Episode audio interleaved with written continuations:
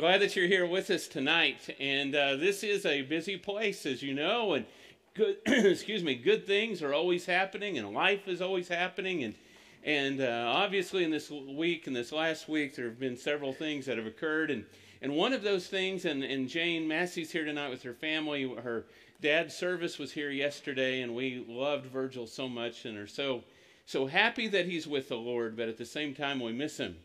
One of the good things that happened this past week was that there were three babies born, and we knew those babies were coming. There was a baby born last week, and all that's wonderful.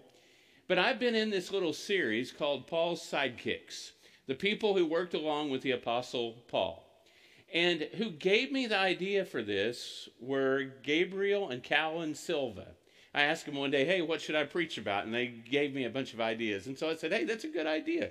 Paul, the people who worked along with Paul. And so I've been saving this sermon tonight. I don't know if they're watching online, but they are one of those families that had a baby this week, and they named him Titus. So tonight we're talking about Titus, Paul's sidekick, and so who worked along with him. Now, you probably know, if you know the books of the Bible, that there is a book in the Bible, a letter in the New Testament called Titus.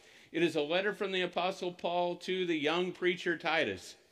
But we don't know just a whole lot about Titus. He's only mentioned 13 times in the Bible. And so there's not just tons of information about him. We know that he was trusted to carry an offering, which would have been a big thing. Now you would just send an offering from your bank to someone else's bank, or if it was personal, you would just Venmo it. And so it'd all be easy. But not in the day. You would have to trust someone with actual cash, or it might be actual coins, to go from one place to another. We know that he served as a missionary, and obviously, in, in, many ways, we respect missionaries, and we have missionaries that are visiting from, from Chile that are, that are in Houston right now, not with us tonight, but in Houston. And so we know it's a great thing to be a missionary. And he also did something that seems a little bit different for us, the way we often do things, in that he appointed elders. Now, often we kind of think about that process maybe in a different way, but according to the book of Titus, he's the one who found the elders that were to be in the various congregations that he worked with. And so I want you to see the primary task of Titus in Titus chapter 1, verse 5. The reason I left you in Crete was that you might put in order what was left unfinished and appoint elders in every town as I directed you. So he's on this island of Crete and he's there to appoint elders. I forgot to tell you something. This is going to be a good sermon, okay? Remember all that stuff I said about humility this morning? This is going to be a good sermon. Don't worry, you'll figure it out in a minute. But, uh oh, I didn't hear it, but I know it wasn't good. But his task here is not, let's ask the congregation, doesn't seem to be what he does. But instead, Paul says, hey, these churches are going to need elders. You're the one to appoint them. Now, did he have special power from the Holy Spirit to do that or whatever it was? I don't know. I'm just telling you that's what the Bible said that he did. And part of the reason that they were going to need elders is because remote churches were going to need strong leaders to survive. As I looked at this picture, I thought some folks are going to think this is a little scrap of wallpaper that was left that I took a picture of. This is actually a close up of the island of Crete, okay? So near Greece. And so they were going to need, if they were going to survive, they were going to need leaders. As a former missionary, I can understand this idea. Now, we didn't have elders in the church that we worked with, but we had leaders in the church because this little congregation that we started, we started, it was there have never been churches of Christ in that state, and the, the city was 500 years old, and churches of Christ had never been there. Our people we converted had never met another member from the Church of Christ before. The only ones they knew were all from the United States that would come and visit. I mean, they talk about remote. Now, when you start thinking about what it's like to be a Christian on the island of Crete, you're not talking about just someone from the Church of Christ or some other uh, Christian affiliated group, there's not going to be anybody else on the island of Crete that believes in Jesus except for these little groups of Christians on this island. So it's not like, well, I know they're not from our group, but we could go over there and go to their seminar and learn such and such. There's not going to be any of that. There's no internet, there's no telephone, not a, not a single motor car or whatever that is. That's from Gilligan's Island. There's nothing there. And so it's going to be difficult. And so the elders are appointed, and those churches are to be strong. And the job of Titus is to be the one that appoints those men. So obviously, he is greatly trusted by the Apostle Paul, and he's greatly trusted by, by the Holy Spirit to do something like that. So, what did Paul want Titus to emphasize in his ministry? I think this is kind of interesting. What he emphasizes is doing good.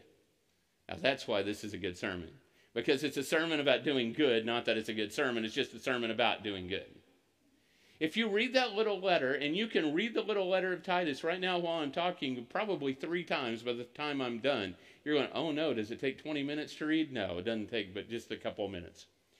But in that letter, what Paul tells him to do is good. Do good. And so, and, and tell others to do good. Paul's message in Titus chapter 2, verse 1 to this young preacher who's off on the island of Crete where no one else is going to be and the church is being planted, Jesus is being heard for the first time is, You, however, must teach what is appropriate to sound doctrine. So he says, You teach them what is right, and you teach them what is good. And so that will be the message that Titus gives them. Now, I want you to see how this idea of good plays into all of this. Whenever he's thinking about appointing these elders that are going to be so important on the island of Crete, in Titus chapter 1 in verse 8, he says this about what we sometimes call the qualifications or the qualities of these men. He says, Rather, this man, an elder, must be hospitable, one who loves what is good, who is self controlled, upright, holy, and disciplined. Well, and there are other things he talks about too. But this is just enough, isn't it, to think about? You need someone who likes what is good. There are some people out there that don't like good. Did you realize that? There are some people who cannot wait to hear gossip about other people. There are folks that can't wait to hear about, about the train wreck of someone's life. Now, it's one thing to hear about the train wreck of someone's life if we're there to help them and to rescue them. And it's another thing if we just like a juicy story, right? You remember that old line from that, that line from the old movie Steel Magnolias? If you can't say something nice about someone, then sit by me. You remember that? That's not the kind of person he was saying should be the elder or to be the shepherd, but instead someone that loves good, who's self controlled, upright, holy, and disciplined. So, how do we do? Oh, I'm sorry, there's one more verse here in Titus chapter 2, verse 13. He's talking about, again, about the sacrifice, and he says, Jesus Christ, who gave himself for us to redeem us from all wickedness and to purify for himself a people that are his very own. This people that Jesus is, is purifying, these people that we would call disciples or Christians, he purifies them because he wants them to be eager to do what is good. You know what I see in this congregation and what I see when we have lots of folks here on Sunday morning? What I know for sure as an, as an overall group, we are people who are eager to do good. Now, I'm sure there are some folks that aren't, but I think almost everybody I know of is. You remember that old sign that you've seen these similar signs outside of towns? The one I saw was Rush Springs, Oklahoma. The population sign says Rush Springs population, something like 3,408 friendly people and three or four sore heads. So, you know, so you might get some of those every once in a while, right? But we are people who are eager to do good. And he says that's the quality and that's the thing that Jesus wants from Christians. Jesus does not want a bunch of people that come and sit on the pew and that's all they do. Now, it's good to sit on the pew, but you got to do more than that. He wants people that are self motivated, that are saying, What can I do to do good? What can I do to make the world better than what it is now? It's interesting as we think about in so many places of Christianity and churches shrinking, and then they go and they, they and there's so many interviews that have been done with with gener- Generation X and Generation Z and all these different groups, and you know what they say they want? They want people that make a difference in the community.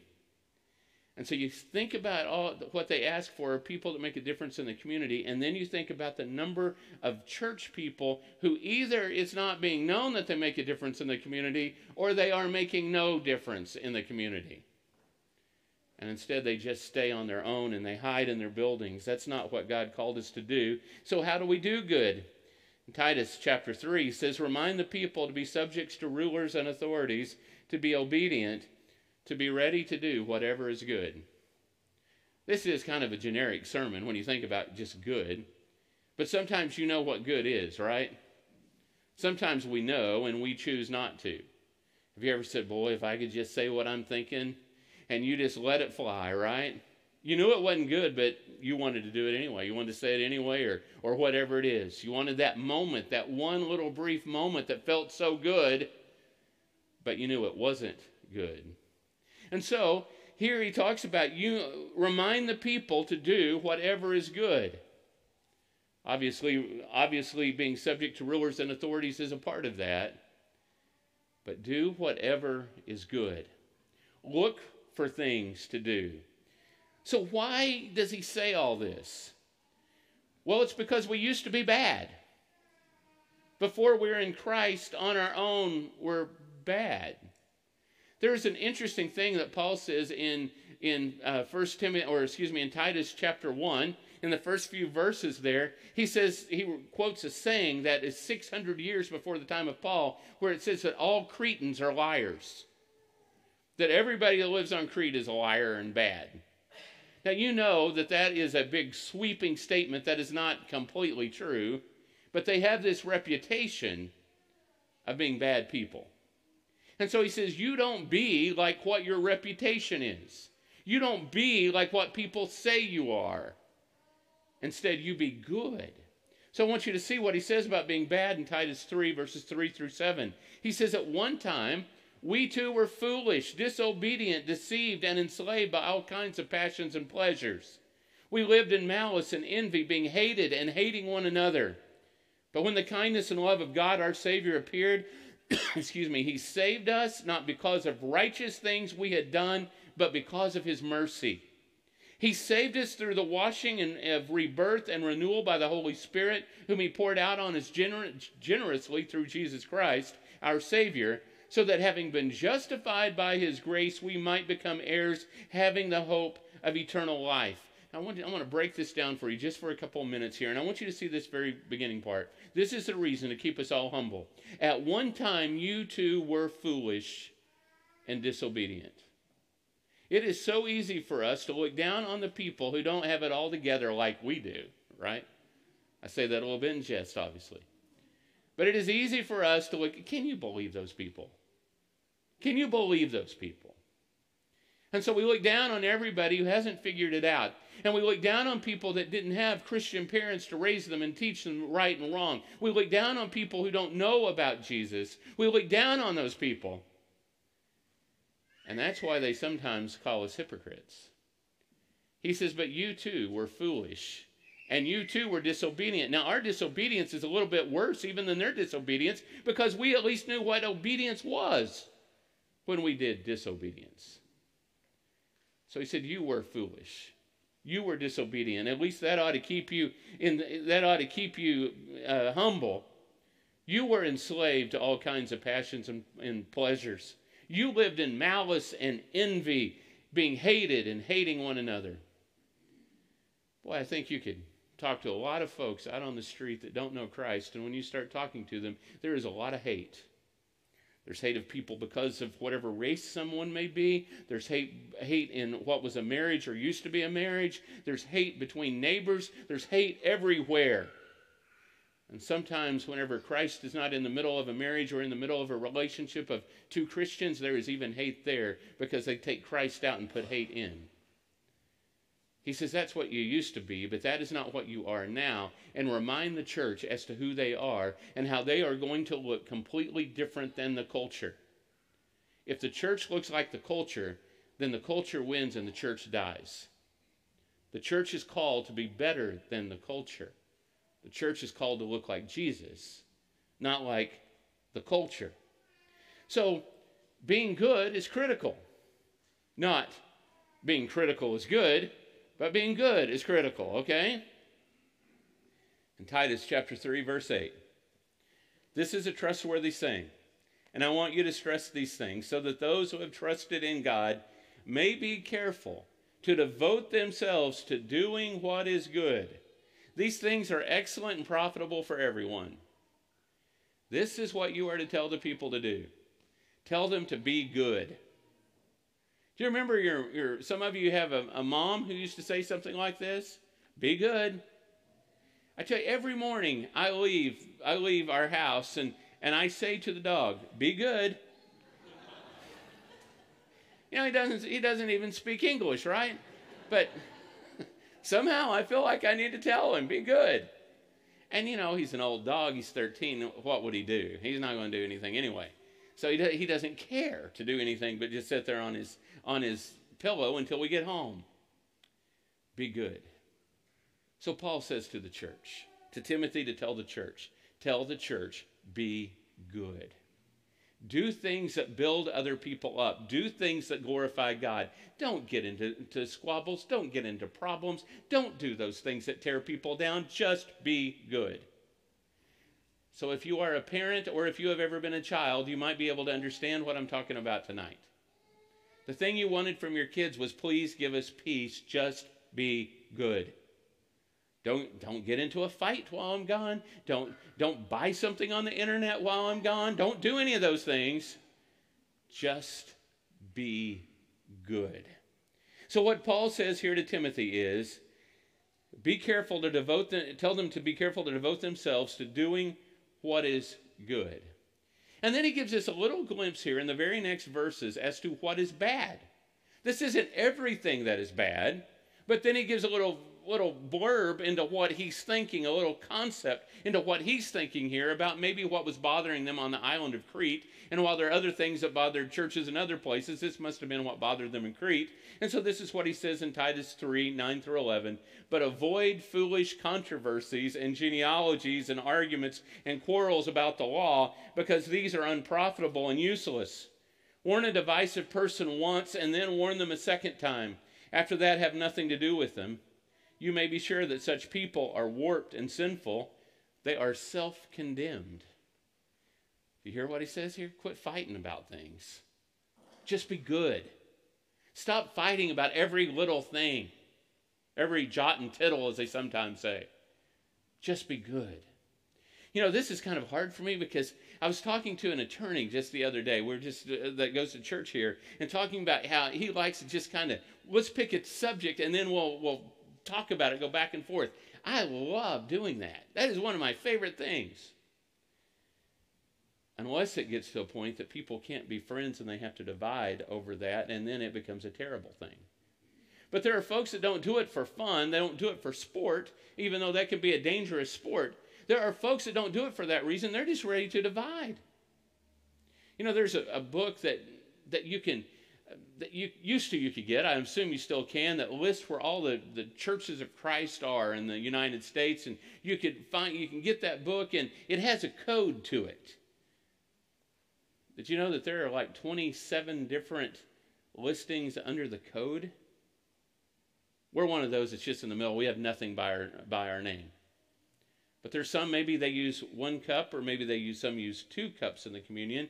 There are some that take the, and these are literal separations in churches. Those that break the bread before they give the bread out. There are those that keep the bread and don't. There are those that use real wine and those that use grape juice. There are those that that uh, have Bible classes in their building, and then those that don't. There are those that have a kitchen and those that don't. And then there are this and that and this and that and this and that.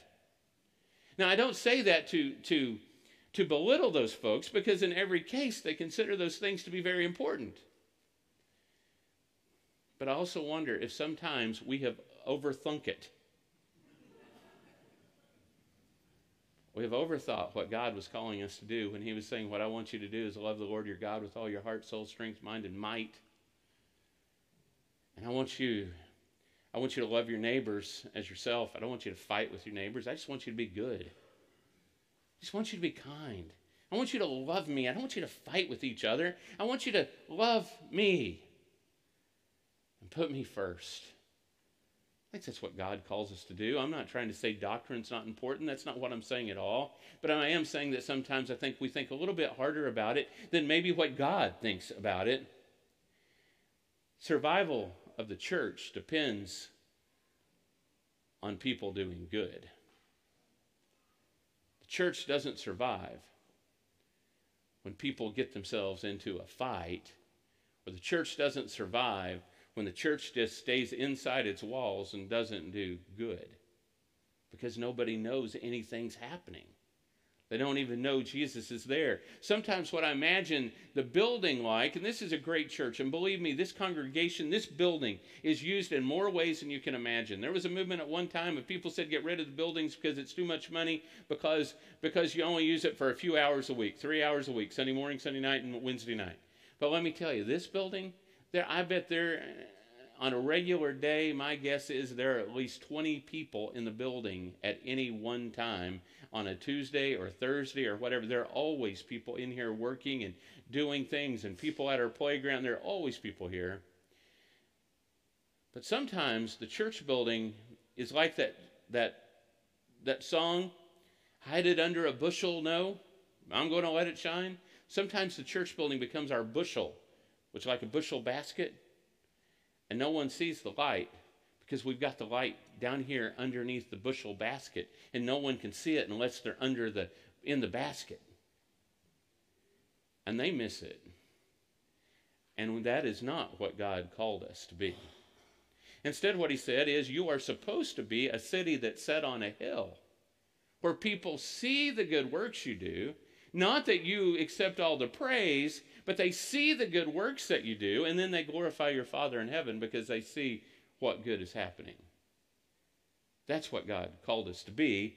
Just be people that do good. Titus 3:14 he says our people must learn to devote themselves to doing what is good in order to provide for urgent needs and to not live unproductive lives. Well, that's tough, isn't it? There are times that we don't do anything wrong. We just are completely unproductive. What'd you do today?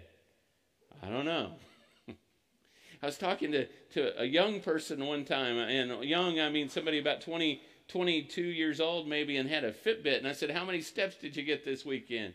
It was, I think I got 800. I said, What did you do? I watched Netflix, I went to the kitchen and the bathroom. That's it, that's all I did. And every once in a while, you have an unproductive day. I get it. But when it comes to looking at our life in Christ, what, what it is supposed to be is a productive life. A life where we help those in need, and we help those who are hurting, and we help those that need Christ. We help those who are in the midst of crisis. We help those, however it is, that are, that are in need. And that's the way we are productive, and we help those, and we do what is good. So here's my question for us tonight How can we be better? How can we be better? This is for all of us, right? Because all of us can get better. None of us run at 100%. All of us can be better than what we are. How can I be more about good than I am right now? You know, there are a lot of little things we can do because I'm not just going to leave this just and I'll be over. I want you to think about this just for a minute. There are, some of you are going to go out to eat tonight. Don't forget to tip when you go out to eat. Don't forget to hold the door for someone when you go out to eat. Tomorrow you're going to go to work. Don't forget to be kind to people around you. Send a card to someone, send an email to someone, send a text to someone. Say positive things. Be good. Build people up. Be good. Do good things for your families, for your spouse, or for your kids, or your parents, or your neighbor, or whoever. But think about, even tonight, how can you just do one extra thing that is good? Whatever that is. Just one thing that is good. God will be glorified through that, and you will help someone else, whether they know it or not. Tonight, whether you need to be baptized or you need prayers, we want to help you. You can write to us at elders at mcoc.org.